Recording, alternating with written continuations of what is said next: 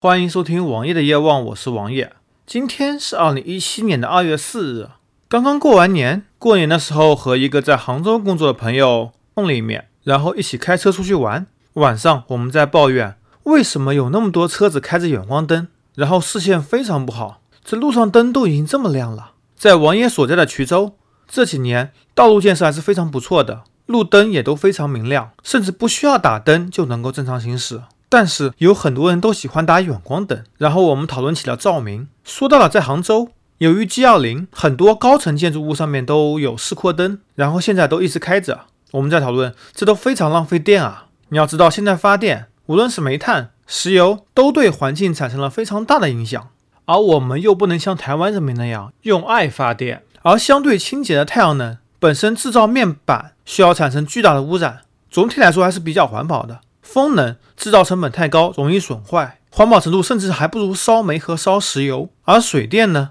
目前无法估计，因为会对很多自然环境产生不可逆的影响，在短期之内还不一定看得到。那么最清洁的能源是什么呢？我们毫无疑问的想到了核能，但是核能非常危险，如果你处理得当，核能当然比较不错，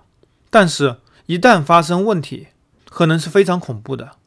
根据日本媒体二月二日，也就是前天的报道，日本的东京电力公司官方透露，在对福岛第一核电站二号机组反应堆壳内拍摄到的图像进行分析，计算出内部空间的辐射量大约为每小时五百三十希沃特。每小时五百三十希沃特，这是什么概念呢？根据医学上的规则，人在吸收了四到八希沃特则直接身亡，也就是说一般正常人都只能在这环境里面待三十秒就可以去见马克思了。这还是在事件爆发六年以后的情况，当时呢，我不得而知，但是这个数据肯定会更恐怖。而根据日本媒体二月三日报道，在二月二日，日本法庭正式审理了一起案件，这起案件是一个身患白血病的前福岛核电站员工，他状告了所在的东京电力公司，无论这个事件结果如何，遭到核辐射很可能会引起白血病，很可能会诱发其他的癌症。所以我们应该怎么办呢？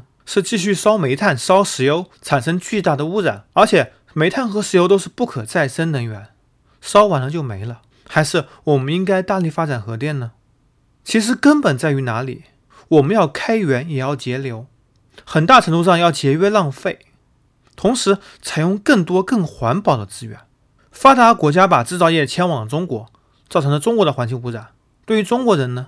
有几个选择。第一个是把制造业迁向其他更不发达地区，但是这也会产生其他更不发达地区的空气污染，也会影响到全球。或者是改变策略，哪怕提高成本，我们也要换取更优良的技术，从而来减少污染。我想这才是正道吧。